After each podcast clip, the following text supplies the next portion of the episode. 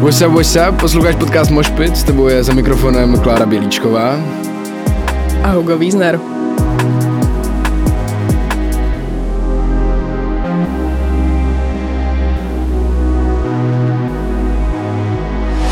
Kláro, sedíme tady spolu zase. O čem se dneska budeme bavit? Dneska se budeme bavit o hodně zajímavém tématu, i přesto, že je vlastně hodně populární. Je to novinařina. Máme tu dvě skvělé hostky, které vám za chvilku představíme a budeme se bavit o nějakém vztahu mm, třeba influencerů a médií, doufám, že naťukneme uh, nějakou jako subkulturu novinářskou, jak se mladí lidi dostávají do médií, jestli se mladí lidi dostávají do médií a obecně nějak jako nastínit téma médií, novinařiny v kontextu mladých lidí. Cool. Jaký názor? Ne, ne, já si myslím, že to řekl jakoby dobře. Jo. Co jo. si myslíš ty o, o mladých novinářích a novinářkách, Hugo? No, mně to přijde vlastně hrozně sexy, být mladý novinář, nebo jako je to fakt dobrý. A, a vlastně i jako mám nějaký uh, vlastní obdiv vůči novinářům, že, že to vnímám jako hrozně důležitou složku společnosti a je super, když to můžou dělat i mladí lidi, ale to je právě otázka, jestli jakoby to jde a tak. Nebo mě by spíš zajímalo, co se o to myslíš ty, že to máš většinou takový jakoby, uh, hlubší názor, no to dokážeš líp podat.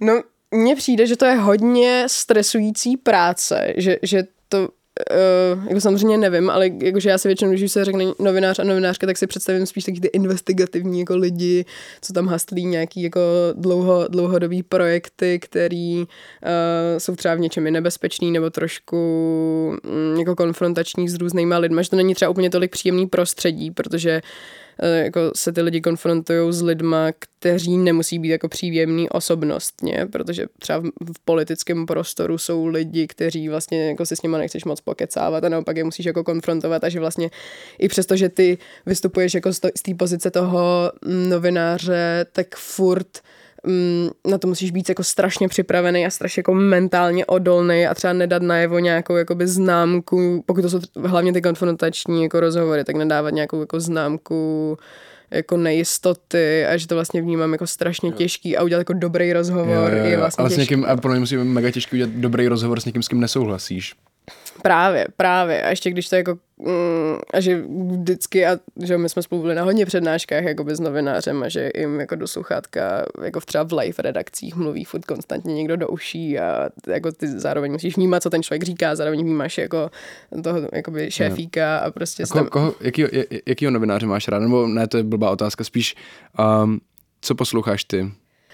Um, já... Nebo posloucháš, eh, tak jako ještě tomu, to se omlouvám, jako spíš, co posloucháš, co čteš a jaký média ty konzumuješ, jaký obsah. Jo, já to asi hodně roz, roz, právě rozlišuji, jestli to jsou jako podcastové věci a jako věci do uší, anebo jestli čtený, jako nejvíc, a to vlastně skoro denně čtu ČTčko, jakože vyložně v té aplikaci, že si to prostě otevřu jako Twitter. Potom hodně se přesně proklikávám přes různé kauzičky na různý náhodný média od, když mi někdo otevře deník N, protože ho nemám předplacený, nebo přes Alarm samozřejmě, Uh, po, po, je vlastně jako, když si něco přečtu na hospodářkách, nebo jako mm, i E15, někdy, když je tak jako bizar, který se zrovna řeší, tak si, jako, že si to čtu všechno, ale většinou v tom mám nějaký ujasněný názor, co v tom vlastně konzumuju a že hodně vnímám, jaký média to jak vydávají. Nečtu bulvár, že když už jakoby konzumuju bulvár, tak by se dalo říct, že spíš taky ten influencer. podcasty? Ne, že třeba neposlouchám jako takový ty žvanící jako influencer, lifestyle podcasty, kde se jako hejtí jiný, jiný týpek nebo týpka, co vydali nějaký video a rozešli se s někým, že to vlastně moc ne, jako, někde to tam na mě vyskočí, ale většinou to scrollu dál. Co konzumuješ ty? No, jako vlastně na denní bázi, tak jako konzumuju deník N, ten tam mám pořád. Teďko nemám sluchátka, takže jako by nekonzumuju tolik, ale, ale zároveň jako mám rád uh, Prostor X, ten si pouštím. A, a potom vlastně jakoby z těch čtených, tak, jakoby, tak mám tam ten refresher, i když vlastně jakoby je to, je to takový, jako za mě teda to, co vyskakuje na tom Instagramu, tak je trošku, trošku bulvárek, že, že tam přesně se rozebírají jako všechny takový ty drby o tom, uh, kde kdo s kým a, a kolik vydělal. No a a potom, že klasiky, no, že třeba vlevo dole a... No jasně. A potom podcasty Alarmu taky poslouchám. Jo, jo, jo. Tak, Kláro, my jsme teď probrali to, jak my vnímáme teda eh, novinařinu, možná jakoby třeba i to, co konzumujeme a protože my si tak trošku jakoby hrajeme na ty novináře. Už jsme tady několikrát zmínili, že my třeba to neděláme zase tak dlouho, viď? a tohle, tamhle to. A proto je super si pozvat do toho podcastu někoho, kdo skutečně novinář je. Kláro, koho jsme si dneska pozvali? Dneska jsme si pozvali dvě reálné novinářky. A tím bych chtěla přivítat v našem podcastu Mošpit Hanu Řečicovou. Ahoj, moc děkuji za pozvání. A potom Luci Kotvalovou. Ahoj. Já taky moc děkuji za pozvání a taky ahoj. Jak se cítíte dneska? Chceš začít, Luci? Já bych dala slovo asi tobě nejdřív. Děkuji. My si tady úplně uh, strašně prodloužíme tu stopáž tím, že si budeme ve všem dávat přednost. Uh, se cítím se dneska tak jako trochu nervně a vystresovaně, ale vlastně teďka s váma to tady je fajn. Je to tady hrozně příjemný v tomhle studiu, vždycky jsem sem chtěla jít a, a líbí se mi tady. Já se mám uh, tak nějak jako normálně, jakože není to pro mě momentálně úplně jednoduchý období, uh, na což tady asi není úplně prostor, každopádně uh, moje nálada je taková jako, uh, jak se říká, stabilizovaná asi, ale taky jsem ráda, že jsem tady, víc jsem nervózní a pokud se budu klepat budu nervózní, tak uh, to tak je. no, Stává se vám často, že sedíte jako na židli někoho, kdy vy jste vyslíchaný, protože vy jste většinou ti, co, nebo ty, které pokládají otázky. Nebo já jsem třeba několikrát seděla na židli s Hanou, kdy jsem já byla vyslíchaná, tak teď, teď, si, to, teď si to prohazujeme. Je to příjemný pocit, nebo jak to vnímáte? Uh, Promiň, mám začít zase já? Nebo... tak jo, tak já začnu. Uh, no je to divný pro mě, protože uh, je to daleko, cítím se tak jako odhalenější, protože uh, předtím, než jsme začali nahrávat, tak jste říkali, že máte jako podrobnou rešerši. Hugo říkal, že něco jsem říkala už v nějakém rozhovoru, takže si říkám, ty, co jsem to prostě zase kde blábolila. je, to, je, to, je to zvláštní, ale jsem zvědavá na to, jakože jsem, jsem zvědavá a aspoň třeba mě to donutí se nad něčím zamyslet pořádně. Eh, mně se to nestává, často tohle je podle mě jakoby druhý rozhovor, který dávám, takže uh, ta nervozita je asi oprávněná, si říkám. Um, no a je to zvláštní pocit, ale říkám těšně, že tady můžu být s váma, takže, takže dobrý. No a tak vlastně jako je super říct, že uh, jsme vyrovnaně nervózní třeba. třeba a právě proto děláme takový dlouhý pauzy uh, v tom, co mluvíme. Zároveň uh, vy jste tady jakoby pro nás takový nástroj toho, aby jsme se bavili o novinářině mladých lidí, což je pro mě téma, který je za nás Kláru docela důležitý. Nebo jak vy vlastně vnímáte tu roli novináře ve společnosti? Uh, jo, já si myslím, že ta uh, role novinářů se za tu poslední dobu hodně, pro, a novinářek se za tu poslední dobu hodně proměňuje s tím, že čím dál víc médií působí v online prostoru, zároveň uh, samozřejmě jako role sociálních sítí se taky čím dál víc zvyšuje, což znamená, že ta konkurence uh, je čím dál intenzivnější, uh, o čemž se asi ještě budeme bavit. Um, každopádně uh, jako od toho se odvíjí ten fakt, že prostě ta role novinářů uh, je podle mě tak jako oklešťovaná trošku, uh, protože už není tolik čas, aby chodili ven a aby prostě uh, měli dva týdny na jeden text. Být někde to privilegium novináři, novinářky asi mají. A tak, každopádně já jsem trošku odbočila, ale pokud bychom se bavili o teda o tom, jaká je definice jako role novinářstva, tak si myslím, že to je nějak jako uchopovat, popisovat, snažit se uh, pochopit ten svět kolem a nějakou jako srozumitelnou cestou ho uh, předávat dál. To jsi řekla moc hezky. Jo, určitě souhlasím vlastně se vším, co říkáš a jak říkáš, že ta jejich role se trochu oklešťuje, tak na jedné straně se určitě oklešťuje a na druhé straně se na ní vlastně jako nabaluje ještě daleko víc věcí, jakože v ideálním případě novinář, novinářka, influencer, influencerka, která perfektně působí na sociálních sítích, umí se natočit na video, do zvuku, uh, umí hezky fotit nebo aspoň nějak, aby se to mohlo hodit na web, takže jako vlastně v tomhle je ta role nějak jako rozplizlá, nebo to možná hodnotím spíš náplň práce než role, ale asi ta role úzce souvisí vůbec jako s rolí médií ve společnosti a s nějakým jejich eh, hm, s nějakou jako pozicí vlastně médií ve společnosti. A to nějak jako uh, vnímám přesně tak, jak si říkala Luci, že je to třeba nějaký most mezi, mezi jako širší veřejností a jinou širší veřejností, který uh, nějak dává vědět o tom, jako jak se žije lidem na světě a co se nějak děje.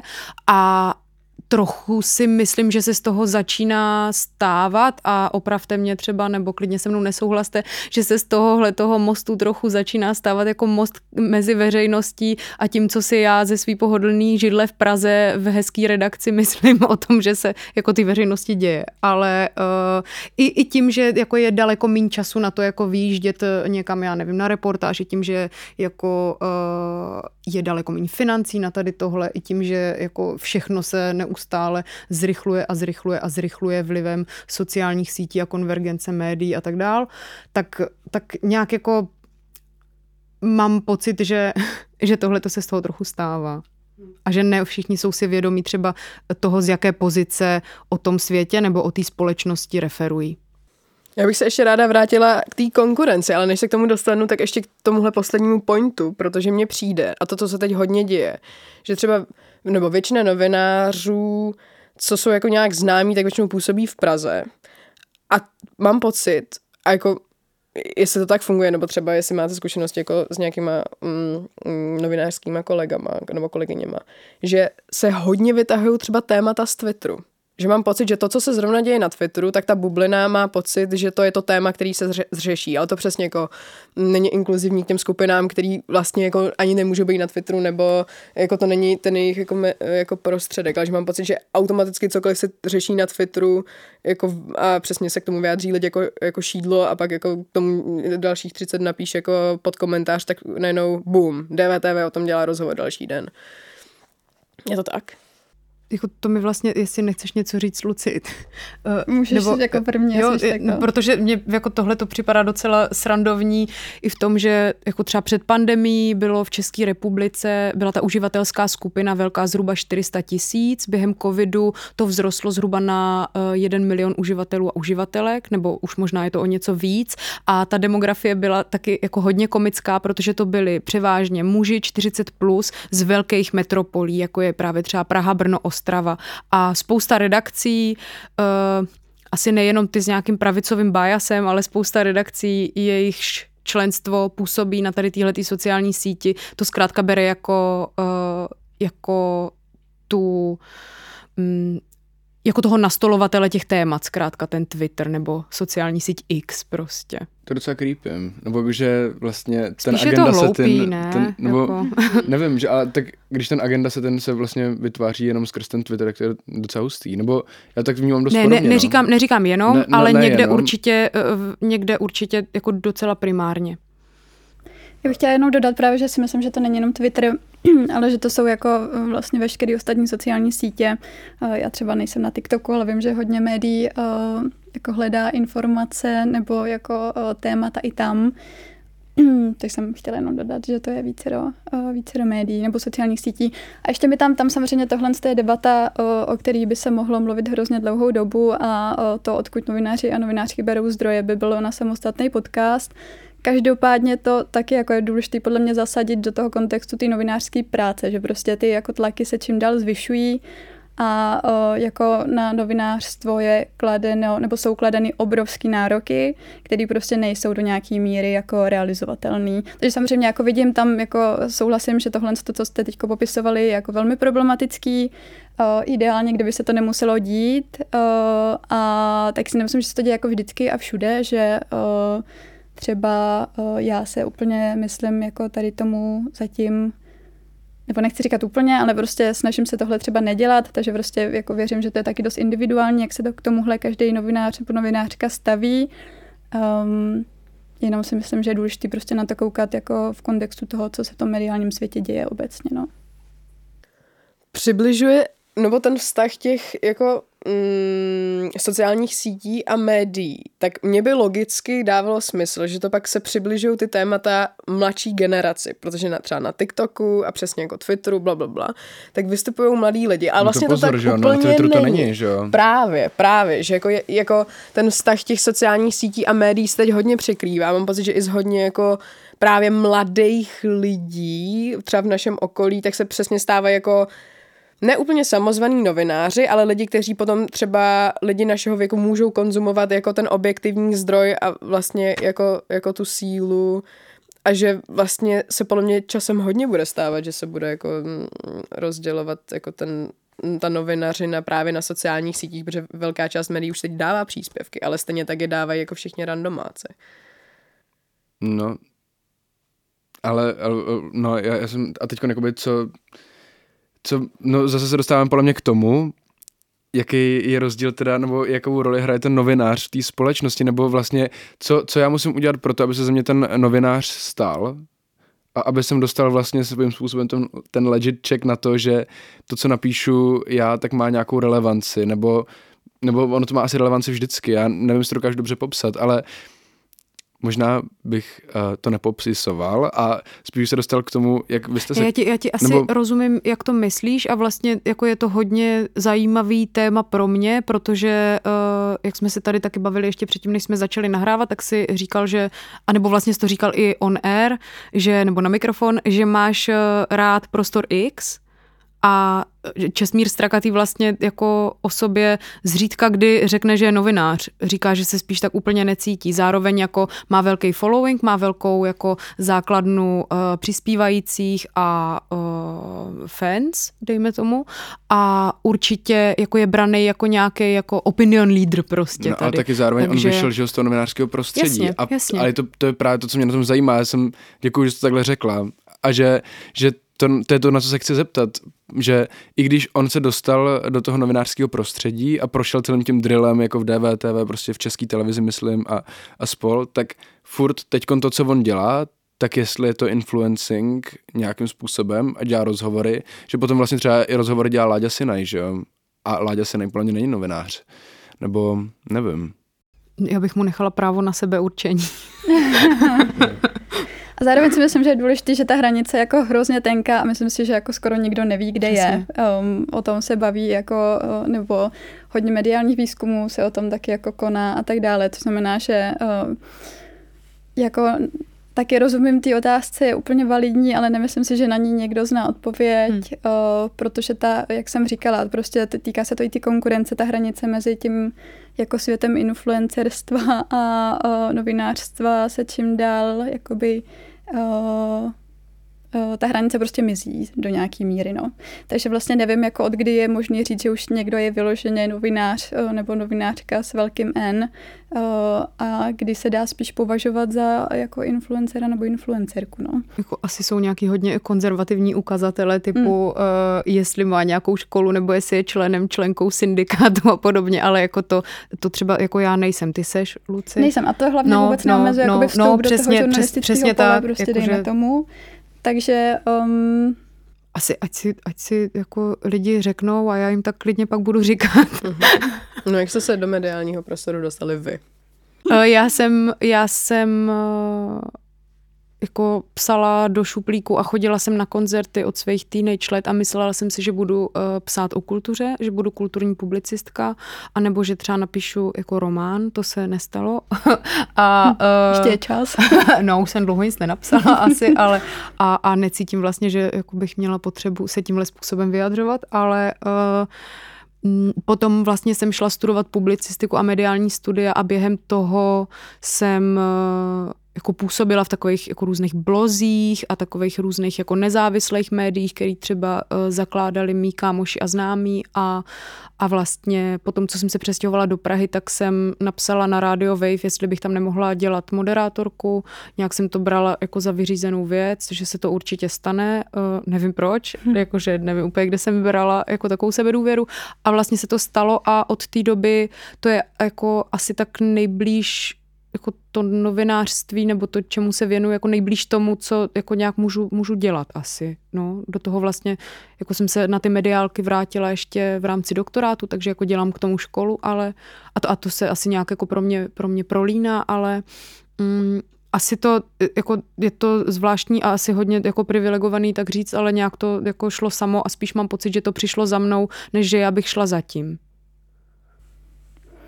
Um, já jsem tam měla asi jakoby, nebo jako nebo jinak, já jsem vždycky věděla asi, že bych to chtěla dělat, protože to je velmi klišoidní odpověď, ale mě bavilo psát a fotit. Takže tohle jako odvětví mi přišlo jako vhodný pro to, aby si tyhle dvě oblasti mýho zájmu setkaly.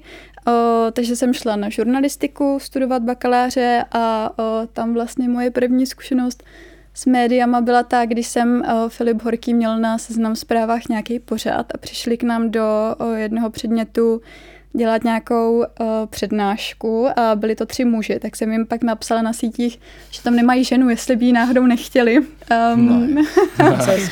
um, takže jsme se jenom potkali, myslím, na oběd tehdy, ale skrze to jsem pak pro seznam začala fotit uh, v rámci stáže neplacený, um, která trvala pár měsíců a um, pak o nějakou dobu později jsem scháněla znova praxi do školy, takže jsem se přihlásila, uh, nebo napsala jsem do i rozhlasu, uh, takže jsem byla tam a pak jsem nějak postupně uh, jako pokračovala dál, což momentálně teda jsem v Refresheru, uh, ty jsi to nedopovídala ani, kde seš teďko ty jo, třeba, já působím ale... už zase na Radio Wave, no. v českém rozhlase na Radio Wave.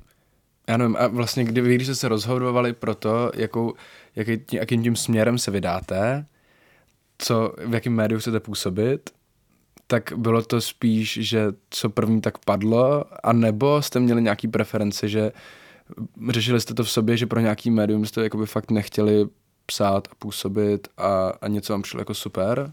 Mm, jo, jakože eh, když jsem na začátku na bakaláři hledala, kdybych mohla mít stáž, tak jsem vlastně šla do i rozhlasu, protože o, jsem z hodně jako zdrojů kolem mě mezi spolužákama a spolužačkama slyšela, že je to super místo, kde se jako naučit takzvaně to novinářský řemeslo, to zpravodajství. Um, takže to jsem cílila tam. A o, pak jako když jsem třeba o, hledala dál, tak bylo pro mě důležitý jako mě baví, mě právě v tom i rozhlase jsem si uvědomila, že mě vlastně tak úplně nebaví to zpravodajství a myslím si, nebo mám pocit, že se proto tak nějak člověk jako musí narodit, uh, nebo tím si to odůvodňuji, uh, protože mě to vlastně uh, příliš nenaplňovalo, přišlo mi to jako je to extrémně náročná práce a já jsem poměrně úzkostlivý člověk, takže mi to nedělalo úplně dobře a mám pocit, že na to je pro mě život moc krátký.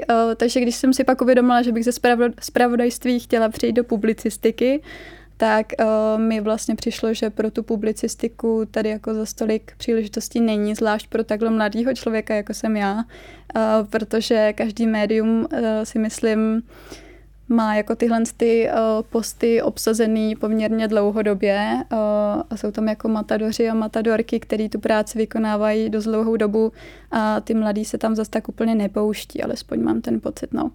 Um, takže jsem šla do média, kde mi tohle bylo umožněné. No, protože ty zdávala nebo sdílela jenom na Twitteru takovou fotečku vaší party v Refresheru, kde podle jako toho, jak na to koukám, tak tam je většina mladých lidí. Je to tak, že ve vaší redakci jsou jako hlavně mladí lidi, nebo je to to, co si to médium jako snaží udržovat, nebo jaka, jak to tam vypadá v tom jako domě? Jo, tohle je redakce, tam je samozřejmě jako hodně oddělení, takže jo, jako mladí jsme tam, nebo o, mladý, um, ale jo, tak jak tam vypadáme, tak tam uh, takhle to médium vypadá. Um, Což znamená, já teďko nechci nikomu křivdit v tom médiu, tudíž nebudu říkat žádný jako průměr věkový. Každopádně jsme tam zhruba od prostě 20, já nevím, dvou let do kolem 30. Uh, takže jo, a je to prostě médium pro mladý, uh, jako explicitně je to tak stanovený, uh, ta témata, co to médium jako zvedá, um, cílí na čtenářstvo, který nějakým způsobem odpovídá téhle i naší věkové kategorii. Takže je to tak, no. Což mi přijde super, protože právě pak máme jako obrovskou svobodu jako v těch tématech, který chceme pokrývat. No. Já teda ještě, jestli můžu Lucie pokračovat mm-hmm. tebe, tak uh, já jsem se dneska jsem se díval, protože mi kamarád jsem seděli na matematice, že jo, a prostě nějak nás to úplně vlastně neoslovilo a, a, a on mi říkal, že Refresher hledá moderátora, což myslím, že není pravda, ale jsem se podíval, nebo on mi to dokonce našel, byl to skoro okolností Maťko, a dal prostě Refresher, potom tam byla kolonka kariéra a potom jsme se podívali, co u nás najdeš. Tak je tam mladý uvolněný kolektiv. To můžu potvrdit, je Ten pravda. a velmi flexibilní pracovní dobu. Máš to tak, že ty vlastně máš tu možnost si určovat, kdy ty budeš jakoby třeba pracovat? Um, Hele, u toho moderátorstva já vlastně nevím, protože uh, s nima jako nějak úzce nespolupracuju. Myslím si, že u téhle pozice je to určitě pravda, protože um, jako ta produkce těch videí je dost prostě nárazová, nebo nenárazová, ale není úplně pravidelná, že není to prostě, že pracuješ jakoby od 9 do 5. Takže tam si myslím, že ta flexibilní doba určitě je uh, a já jsem to tak doteď měla taky, protože jsem v Refresheru doteď byla externě, uh, což znamená, že jsem dodávala jako reportáže nebo rozhovory uh, každý měsíc určitý počet, ale uh, nebyla jsem jako příliš zasazená jako do uh, toho prostředí toho média, nemusela jsem tam trávit čas a spíš jsem tak nějak jako uh, trošku ze strany dodávala ten obsah, ale teďko od pondělí jsem tam na plný úvazek a máme jako klasicky stanovenou pracovní dobu. Takže jakoby ta práce v redakci u píšících redaktorek a redaktorů zase tak flexibilní není. No. Stanovenou pracovní dobu to znamená, že ty prostě musíš tam přijít nějaký čas a potom ten čas máš vymezený na to, aby si psala, psala články. Jo. Jo, a kolik to tak je hodin denně? Jestli to teda není... Je to, máme jí od 9 do 5. Od 9 do 5 je to prostě plný úvazek. samozřejmě, jako když jsou nějaké reportáže nebo tak, tak samozřejmě nejdeš jako do toho, do redakce, jdeš prostě do terénu a je možnost mít home office, takže pak prostě ten text případně můžeš dopracovat jinde. Um, ale je to takhle plný úvazek, no. OK. A Což to, já jsem aspoň ráda, že to... je vlastně jako docela hodně, tak od 9 do 5 to je 10, to, to, to je 8 hodinovka normálně. Mm-hmm. Jo, jo, jo. A jde to? A, a je to vůbec jakoby možný fungovat fakt těch 8 hodin a 8 hodin v kuse jakoby psát text každý den nebo jako 5 dní v týdnu? Hele, říkám, mám to jakoby od pondělí teďko nově a je, jo, pravda, pravda, že mě uh, každý den um, trošku bolí hlava ke konci dne. Um, tudíž jako produkovat něco kreativního, snažit se, aby to jako mělo hlavu a patu, snažit se, aby to bylo nějakým způsobem stylisticky uh, jako učesaný, hezký a tak, jako je to náročný, uh, je to náročný, no. Ale jako přijde mi právě, nebo mm, nepřijde mi, že by byl úplně platný takový ten narrativ, že o, jako novináři a novinářky mají extrémně flexibilní prostě jako pracovní podmínky, o, že si můžou tak nějak dělat jako co chtějí, kdy chtějí a tak, no. Je prostě potřeba nějak fungovat organizovaně s tím, že když jsou spravodajský jako směny nebo tak, tak prostě to ani jinak nejde, než to mít takhle jako o, poměrně rigidně vymezený. O, a tak, no. takže je to náročný, ale jde to nějakým způsobem. No, mě naopak zajímá u Hany. Uh, tam, protože v českém rozhlase to není úplně jako, to je jako mm, veřejnoprávný médium, který ideálně má jako zasahovat všechny prostě bubliny a subkultury a blablabla v České republice.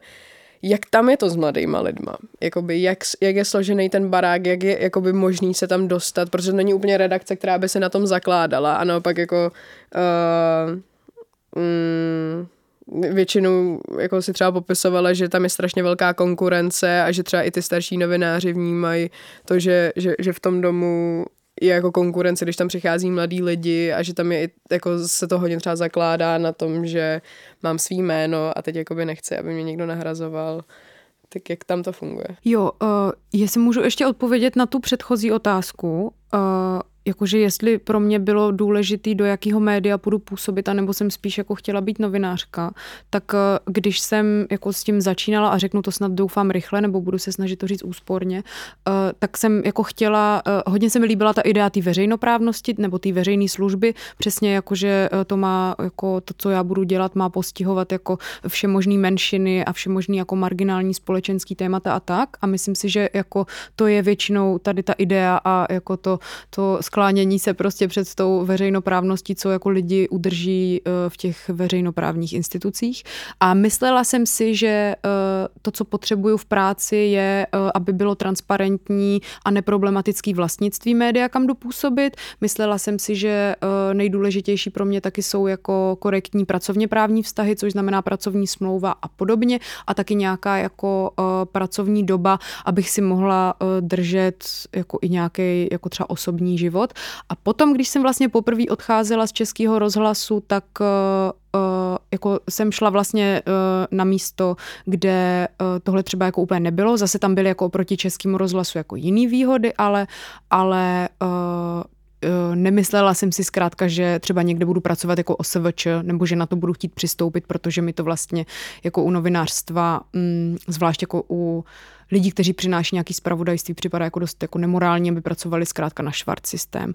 Ale uh, ptala se, jak se dostat třeba do českého rozhlasu, nebo jak to tam funguje, tak uh, já působím na stanici Radio Wave, což je vlastně uh, stanice, jako která se profiluje jako pro mladý lidi. Měla by, nebo asi chtěla by ideálně postihnout stejnou cílovku, jako má třeba Refresher, což si myslím, že Refresheru se daří daleko jako líp, zkrátka nějakým způsobem jako cílit na mladší lidi, že posluchačstvo Waveu jsou jako třeba lidi mezi 25 a 35 třeba nejčastěji.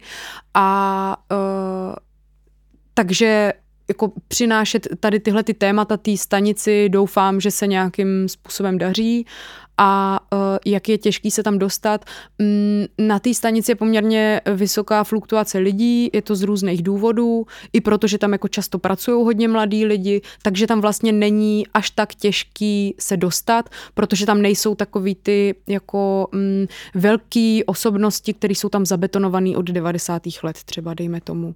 Čímž neříkám, že tam, že tam jako nejsou velké osobnosti, jsou tam super lidi na té stanici, ale jako je poměrně malá a, a, a lidi se tam jako střídají.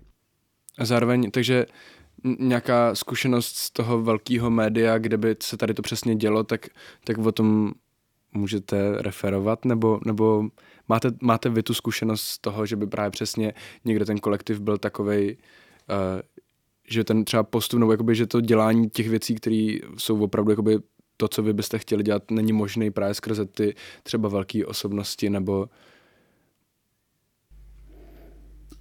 Mm, jako neskoušela jsem, jakože jsou média nebo místa, kde si myslím, že uh, lidi můžou nebo dlouhodobě dělají práci, uh, která baví třeba mě, uh, ať už je to Respekt uh, nebo i jiný média.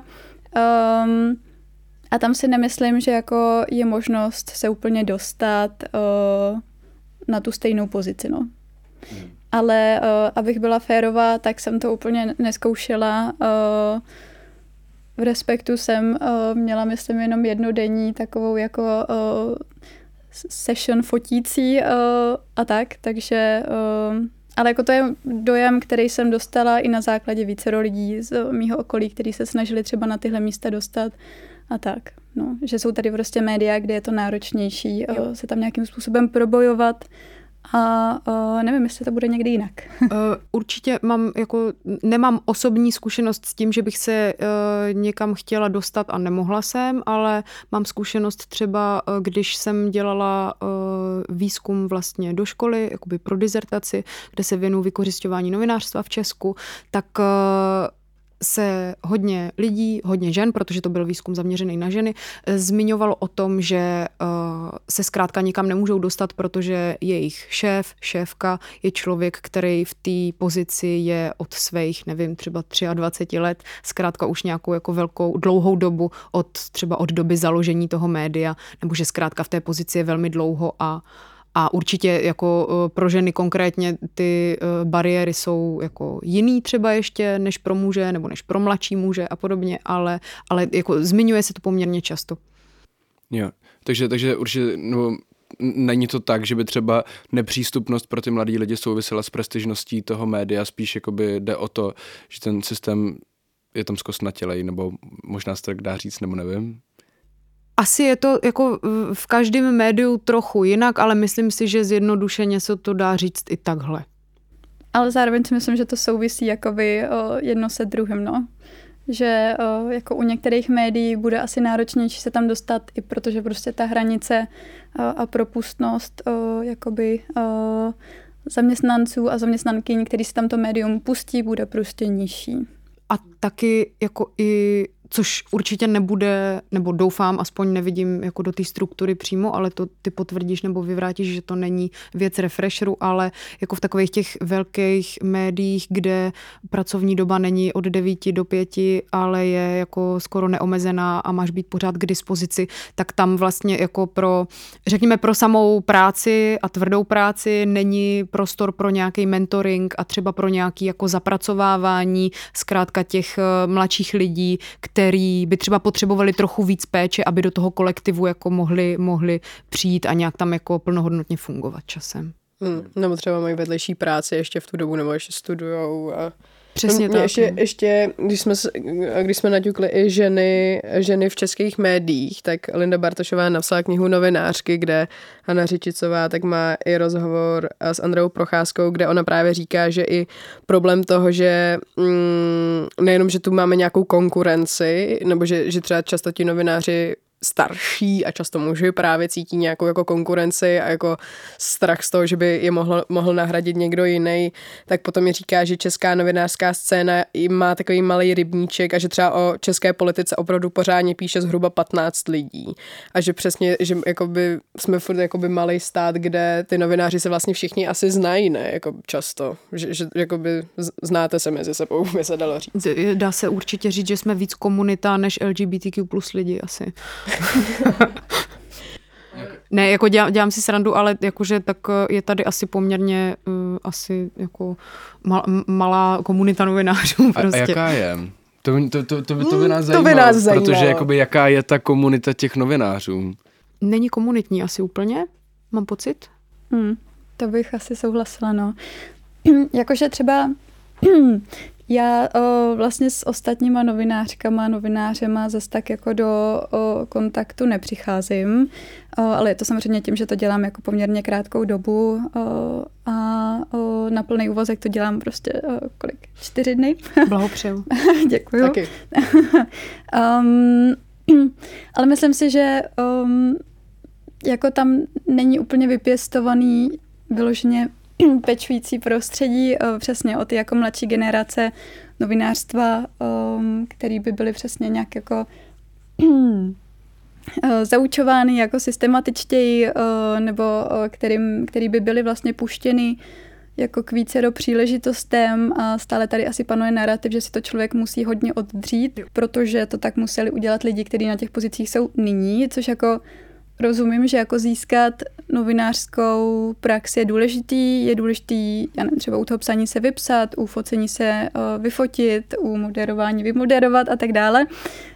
Um, ale uh, furt si myslím, že to není úplně přívětivý jako prostředí pro ty mladý, uh, pro mladý novinářstvo, no. Jako, uh, asi rozumím tomu, že dokud žijem jako v, nevím, v neoliberální kapitalismu, tak je potřeba jako uh, aby si média konkurovala, ta soukromá a podobně, ale vlastně nemám pocit, že uh, uvnitř té profese nebo toho oboru jako existuje moc nějaká vzájemná solidarita. Ona často není jako ani uvnitř těch redakcí a to je něco, co třeba um, jako mě mrzí.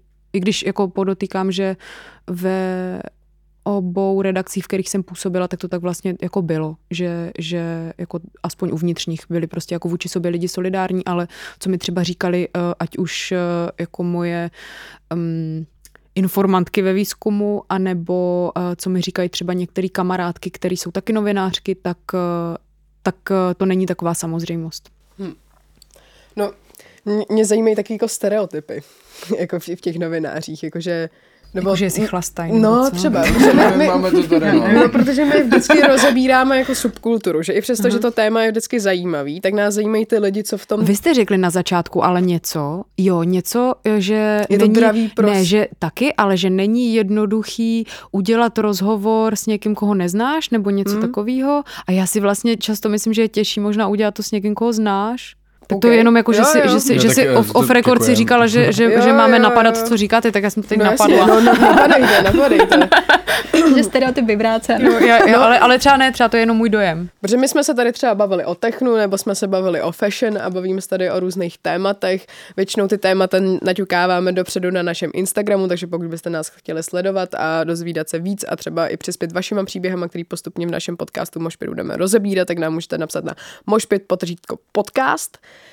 Ale a vždycky jsme, ale co je, je ta pointa? Ta pointa je, že vždycky v těch dílech jako se bavíme o té subkultuře, jako o té vyloženě bublině lidí. Jestli třeba jako je jako populární, že se mezi novinářema berou drogy, nebo mm, jako je, je to topik, nebo jako jak poznat novináře, jakože je tam něco stereotypního, co byste dokázali najít, že vás spojuje, anebo naopak je to úplně diverzní a přesně je to spíš od redakce k redakci. Já myslím, že to je od člověka ke člověku mm. spíš. Um, já nevím, jestli mě napadne nějaký stereotyp, který by byl pravdivý. Um, Mně napadá, že si často myslí, že vědí věci, jak jsou. Jakože prostě takový to, jak píše uh, můj oblíbený uh, Twitter účet Omarovo, uh, konečně to někdo řekl, jak to je, tak to mám jako často pocit, že jako jsou statementy různých novinářů, zejména na sociálních sítích teda. Ale jinak nevím. Nevím, jestli berou drogy, doufám, že jako uh, vědějí, co mají dělat. No, protože co se třeba týče politického prostředí, tak tam jako, jako vlastně na pozadí se jako jede kokain a jedou se tam jako velké věci, protože to je jako náročná práce, dokážu si představit, že jako... Ale vlastně mi to k těm novinářům nesedí, ale jako nemáme do toho ten pohled, nebo my jsme prostě jako moderátory, moderátoři podcastu Mošpit. to já si nedovedu Ale- představit, jakoby dělat tu práci na drogách, protože o, předpokládám, že o, jako s tím by se pojila nějaká míra roztěkanosti, o, nesoustředění, ačkoliv asi nějaký drogy by mohly způsobit opak, ale nedovedu si úplně představit, že třeba já bych to jako takhle měla. Myslím, že by to i bouralo to, co jsem řekla předtím, že by možná v tom oboru tak dlouho nevydrželi a nebyli by zabetonovaní v těch svých pozicích, jak jsem říkala. Mhm. Ať už myšlenkových nebo jako skutečných teda, ale nevím. Ale pomáhá zatím aspoň kafe. Jakoby, když asi, asi pijou hodně kafe. Já Může to to, si- být jo, jeden jo. stereotyp třeba? To jako minimálně u nás je platný hodně, takže... No a vždycky, když jsem šla do Karlína, jakoby ještě do houseu hospodářek, tak vždycky poví, co jsem přišla, tak tam, jako, tam, tam byly taky ty vysklený dveře a tam všichni jenom stáli a bylo tam jedno kafe vedle Jo, druhého. na byly, to je pravda, že na té je to taky. Že Jo? tam jakoby, no jasně, že to je a základ. A vím, že i když Tykon Kománková vydala tu knížku Radio 1, tak tam udělala k tomu x rozhovorů a, a to mě to vlastně zarazilo, ale že pro mě to taky docela důležitý, že ona říkala, že už to bohužel není takový punk, ale že je super, že ty jsou v korporátu, což jí mrzí, ale že tam je aspoň funkční kávovar. Ale vlastně jakoby okolo toho kávovaru tak se slejzejí všichni ty lidi z těch rádií a je to takový, že prostě takový komunitní prostor, no. A, a je to důležité, a je na každém patře, aspoň jsou tam dva na každém patře. To je pravda. A náš učitel, který je mimochodem taky i novinář, tak nám jednou říkal, že, no nevím, jestli to možná nepletu s někým jiným, ale myslím, že to byl zrovna on, že říkal, že nejvíc vždycky spicy věcí, jakože když už chtějí něco rozkrýt, kuchyňce. tak vznikne v kuchyňce. Jo, to přesně je na tom pravda, kafe. to je pravda, to je asi, no. No. Že to je takový to jako žvanění, že prostě ty lidi se tam jako baví a ono, tak tady prostě čtu něco, jo, jo, a prostě prohodí kontakty a jako by... Ale ono dává smysl, že si jako lidi chodí do té kuchyňky odpočinout, no, Jo, jo. protože přesně jako by pracovat buď 8 non-stop, hodin nebo kreativní 8 hodin. pracovat. Přesně. Um, tak asi člověk musí si najít skulinky, jak jako Hmm. trošku provětrat ten mozek. No a když nekouří, což je taky častá jakoby strategie uh, copingu, Mhm. mm-hmm. byste mezi novinářstvem, tak uh, pijou kafe. To je super, my jsme fakt vymysleli stereotyp na novinářstvo. To je hustý kafe. No a možná ještě, já vím, že to je takový dost rozházený, a ty témata a nejdeme postupně, ale kdybychom se ještě mohli na chvíli vrátit teda k těm sociálním sítím a médiím, tak vlastně já vnímám, že u Refresheru je jakoby podstatnou součástí toho média ten Instagram a že vlastně skrz to si myslím, že tam má ten Refresher největší mobilizační potenciál. Na mě to tak působí, nevím. A jaký vlastně ty máš názor na to, na tu produkci toho Refresheru na Instagramu? Mm, jako do nějaký míry bych si ráda asi uchovala privilegium nemít názor na všechno. Um, ale jo, jakože ten komunikační kanál, o, o kterém mluvíš, je prostě silný. Dává se tam toho obsahu z našeho média hodně. Uh, jako nejsem si úplně jistá ohledně mobilizačního jako uh, aspektu uh, toho profilu, nebo tam jako, to by bylo třeba si definovat, co znamená jako mobilizace tady v tom kontextu. Um, ale abych se do toho nezamotala, tak jako jo, o, jako to médium tohle, o, tuhle platformu využívá hodně. O, občas si myslím o, jako nadstandardně hodně. O, asi by bylo v pořádku toho obsahu o, tam nějakým způsobem dávat míň. Protože si nemyslím, že je to ukonzumovatelný jako to množství, což se netýká jenom refresheru, týká se to obecně prostě jako obsahu na sociálních sítích a tak, ale mm, asi tak, no. Nevím, jestli jsem odpověděla na otázku, klidně se mě může zeptat trošku víc konkrétně. Um, ale zase jako já taky chci ctít tvoje právo jako nemít názor na všechno, viď? Nebo ale... nevypovídat. no, co, na co my jsme narazili, tak jsou clickbaity. Jakože, a to je podle mě hodně s tím spojený. A my taky často uvažujeme, jak pojmenujeme naše díly, jakože jakou větu tam vytáhneme, i přesto, že jako ne, není třeba tak jako netýká se úplně všeho, protože na to prostě li, lidi klikají.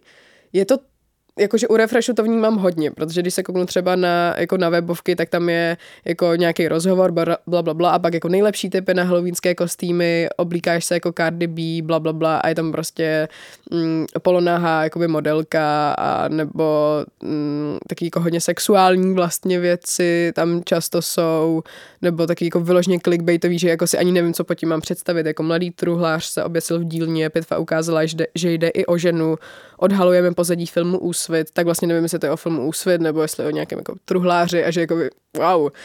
A, ale že uh, že to mám pocit, že vlastně tam přináší jako ty sociální sítě, že to je vždycky jenom nějaký jako titulek a že pak hodně těžký jako Mm, protože mám pocit, že a na to jsou podle mě i výzkumy, že mladí lidi čím dál tím míň čtou delší texty a že fakt jako konzumují rychlý, přesně twitterový, nevím kolik to je znaků, prostě 200, zna, 200 slov, jakoby maximálně, to je možná hodně 200 znaků. Uh, no, takže že jakoby, že po, jestli No, nevím, co jsem vlastně tím chtěla říct, jenom jako, že clickbaity jsou za mě takový jakoby téma, o kterým se jako často si říkám, jestli to neubírá tu serióznost. Tomu. Jo, myslím si, že to je velmi důležitý téma. Um, zase, um, jako opět uh, si tady uh, uzurpuju právo nekomentovat to všechno, protože uh, jsou to tři, třeba texty jako uh, kolegů, kolegyň, uh, k čemu se vyjadřovat tak úplně asi nechci, ale uh, jako jo, um, to, že se, a myslím si že zase, že to je do nějaké míry jako o, téma, který řeší všechna média, jako ten boj se čteností a s tím, aby se ta média uživily, je prostě obrovský, extrémně náročný a strašně těžko se v tom hledá balans. Uh, jako jsou období, uh, jsou období, kdy ty tlaky jsou třeba z různých důvodů externích, například v létě, kdy se nic moc neděje, je takzvaná okurková sezona a tak dále, kde jsou ty tlaky vlastně jako zaujmou čtenáře a čtenářky o, ještě o něco větší.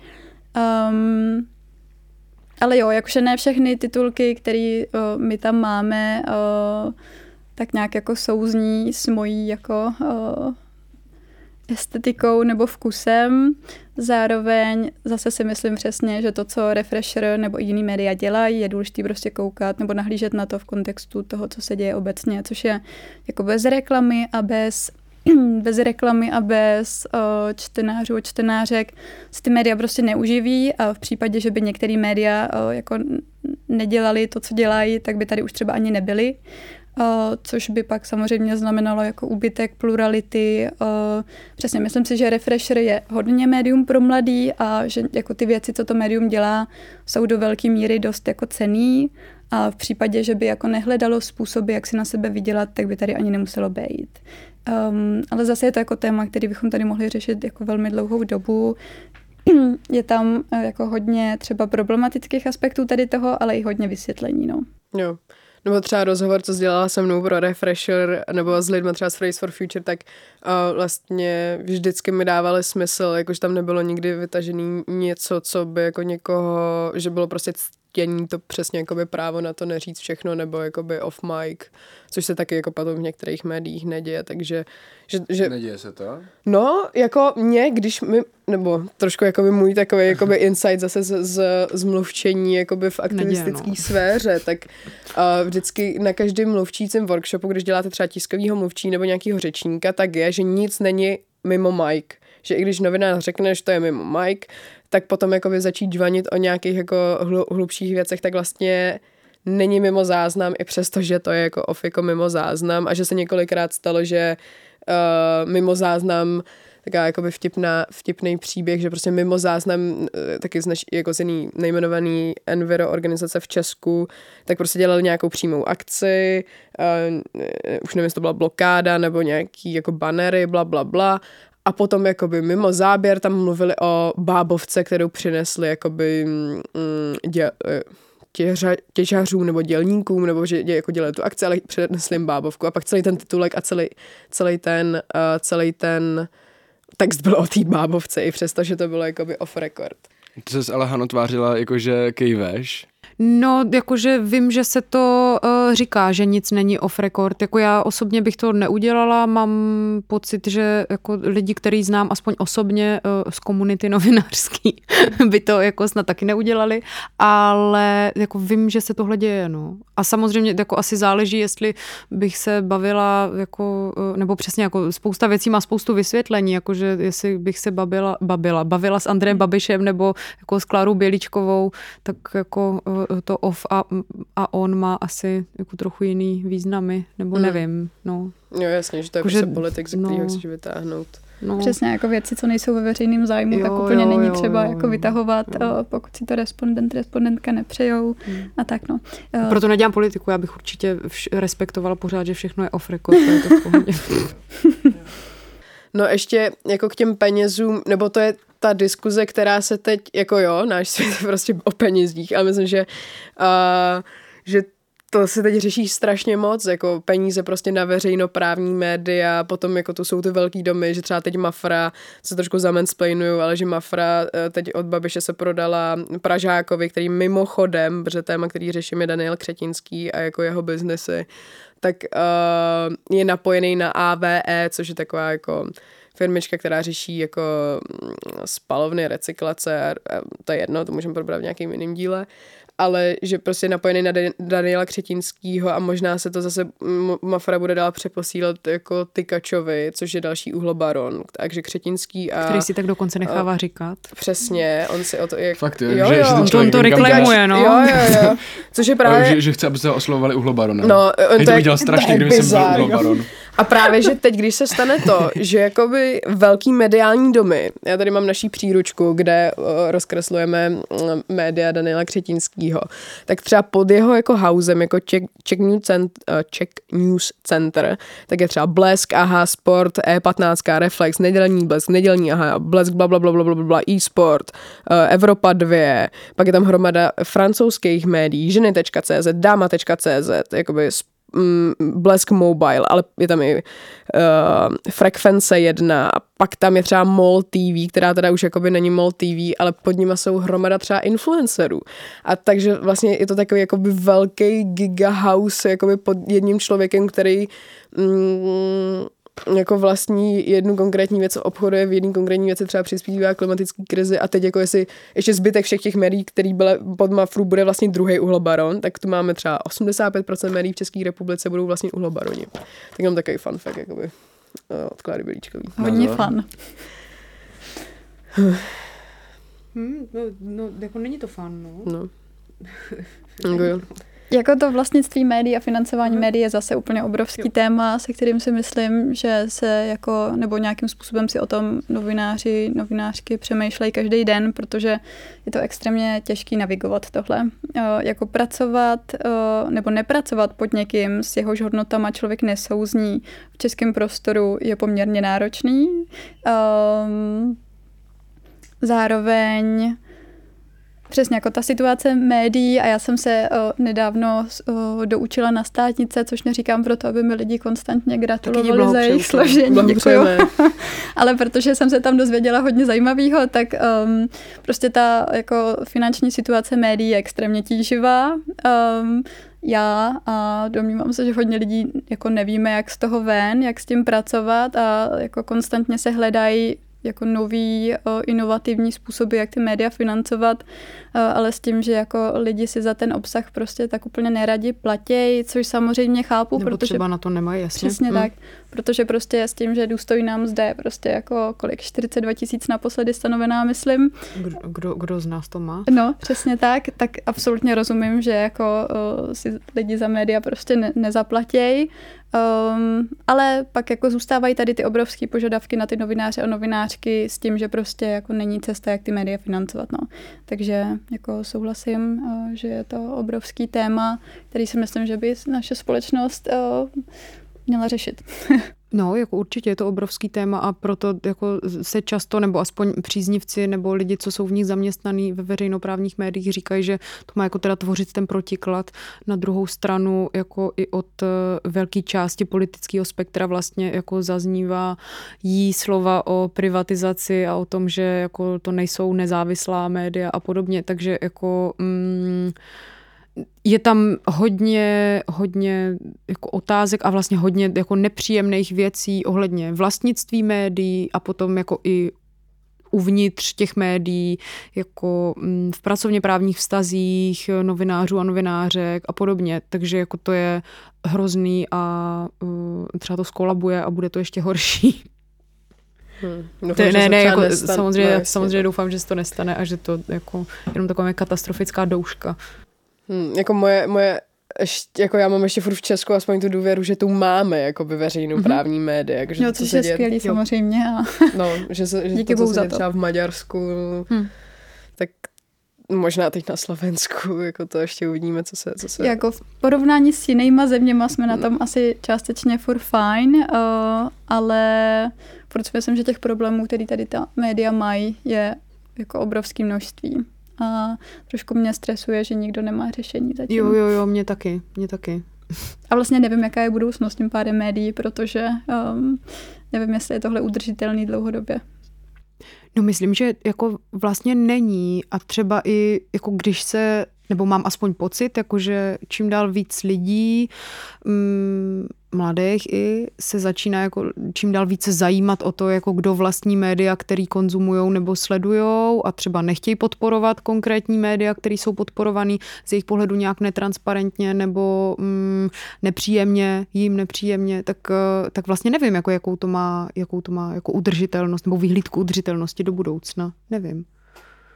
No a pak existují jako různý mm, crowdfundingy a podobně, granty. A to se taky spoustě lidí asi jako nelíbí, nebo nevím. Hm. Jo, že to bylo hodně depresivní. Ale jako ono to jako je hodně depresivní je, nějak vlastně, je, no. je to hodně depresivní. A nebo třeba když, když eh, jako jsme u těch materiálů na státnice, tak jakože uh, jakože angloamerický média, jejich eh, situace, jakože mm, a vlastnictví médií je jako jestli to jako někdy vlastně jako ta situace dojde sem, tak je to taky hrozný. Ale tohle je asi jako off, teda od, od, tý, od těch státnic, co jsem říkala. My jsme si takhle na závěr, když jsme si povídali o všem možným, tak jsme udělali takovou a za mě možná trochu depresivní vložku, tak ji pojďme rozbít rychlo otázkama. Tak. Musíme ale vymyslet ten systém, díky který, jak vy budete odpovídat, jo? Protože jste dvě, tak možná se můžete střídat. Mm-hmm. Uh, začneme u Hany. Jo, děkuji. Tak jo, super. nevadí. Takže dáváme rychlo otázky, jo? Nebo anketku. Aha. Aby, aby to neznělo moc podobně Václav Ne, to je v pohodě, klidně, ať to zní, to je jako tak milý jo. od tebe. Audio nebo čtený text? Ty asi jak kdy, jakože jsem velká knihomolka, mám ráda čtení a zároveň eh, u audia se dá hodně věcí dělat, třeba číst knížka. to je blbost, třeba mít nádobí. Takže? Takže v obojí. To, to i to, to nejde, ne, jdem dál, jdem dál. Bulvár? Uh, ne. Uh, reflex nebo respekt? Uh, respekt. Vůči všem. Čestmír nebo Linda? Linda.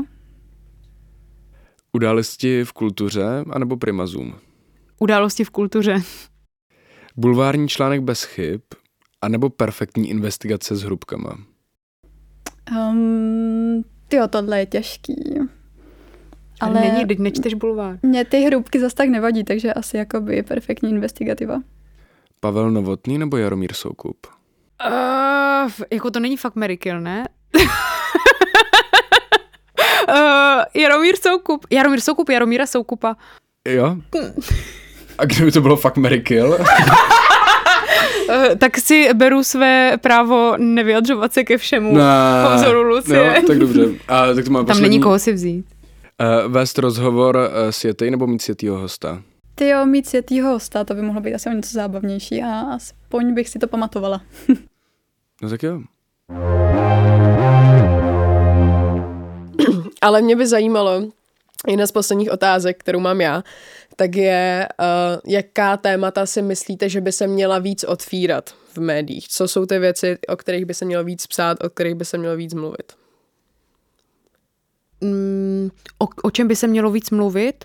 Uh, no tak jako asi uh, z hlediska i v média, ve kterým působím, tak jsou to nějaký jako marginální témata. A pořád ještě tím marginálním tématem jako jsou ty, které se vlastně týkají nás všech, ať už to je jako nějaká jako problematika identitární, klimatická, určitě nějakým způsobem jako spirituální, protože jako jak jinak, uh, nebo s racionalitou jenom jako si myslím, že nepřežijem tady tyhle všechny krize, které se nás týkají. A jsou to určitě jako témata nějakých jako ze společnosti vyloučených nebo marginalizovaných skupin, ať už jako etnicky, nebo třeba věkem, nebo třeba jenom genderem. No, tak eh, jako tohle všechno různý společenský témata a určitě i jako popkulturní, protože to nás může trochu poveselit, anebo si můžeme ten žal pozdílet. Já souhlasím úplně a přijde mi, že často z té debaty furt do nějaké míry bývá vynechána klimatická krize, mm-hmm. což je samozřejmě téma, o kterém se jako špatně píše, špatně referuje, špatně se přibližuje. Možná se ještě hůř čte vlastně. No, no, ano, um, ale to si myslím, že je hodně důležité. Ale jinak no, bych no. úplně souhlasila a pak, co třeba mně osobně přijde, že je téma, který bývá vynechávaný nebo bývá vynechávaný často, je i třeba trauma, no, který tady může prožívat a prožívá hodně lidí, moc se o tom nemluví, mám pocit, jako ovlivňuje to prožívání i prostě pracovní pak jako, jako možnosti, a tak prostě poměrně hodně lidí. No, ať už se bavíme jako o dětech, co jsou traumatizovaný skrze vyrůstání v alkoholických rodinách nebo jako jinak závislých rodinách, o, nebo jako z podmínek, který ne, o, jako ne, o, neumožnili bezpečný a příjemný a láskyplný prostředí, tak to si taky myslím, že vlastně nebývá dostatečně zvedáno. My se už pomalu chýlíme ke konci. Náš čas postupně vyprchává, ale je teda něco, co byste chtěli, aby tady zaznělo a nezaznělo? Je nějaký třeba, může to být poselství, může to být self-promo, může to být cokoliv. Máte něco takového? Mně se vlastně nechce dělat self-promo teď, jako po tom, co jsme si tady řekli a jaký to tady bylo. Jako a poselství mám, nevím, tak uh, nějak buďme spolu tady na světě nějak víc. Já bych ještě dodala vlastně asi jednu věc, co mě napadalo v průběhu to, co jsme uh, se bavili, že tady několikrát padlo jako právě to zdravý prostředí uh, a tyhle termíny, tak to si myslím, že je třeba stereotyp, který bych ráda tady narušila. Taky bych ho ráda narušila, souhlasím. Protože přesně si myslím, že jako do toho prostředí novinářského mají a měli by mít přístup lidi, co tak úplně draví z povahy nutně nejsou a myslím si, že je hodně důležitá například třeba empatie pro tu práci novinářstva, o který se dostatečně asi nemluví a která mi přijde často jako mnohem zásadnější, než to, jestli je člověk introvert nebo extrovert.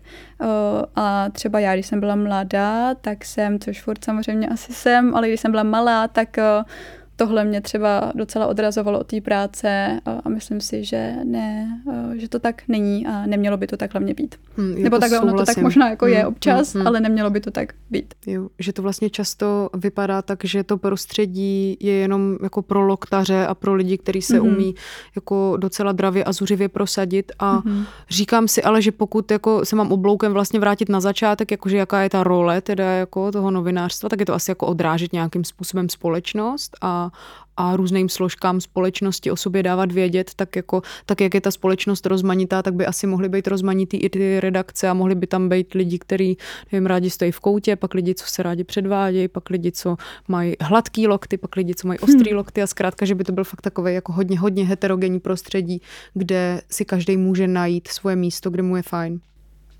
Přesně to tak. Hezký že jako vytvoříme takový kruh, což mě vede úplně, úplně k nejposlednější otázce. Bohužel naše prostředí je dravý, protože mošpity jsou většinou hodně těžký. Mega.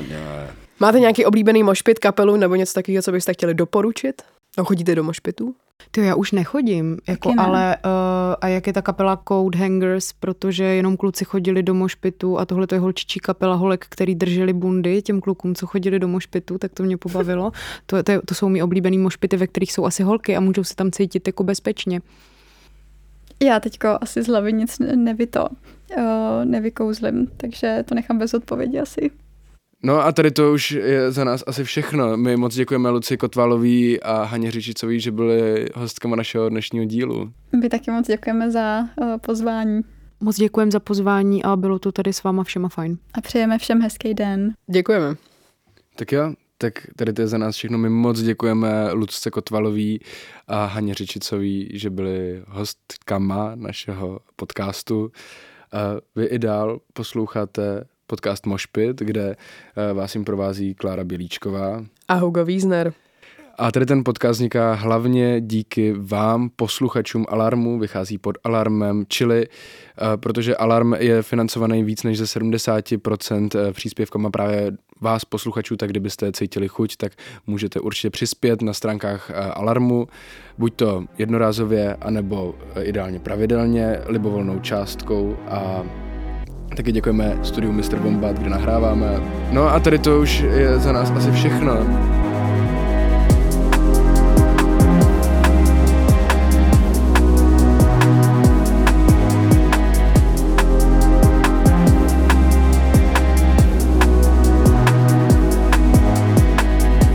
si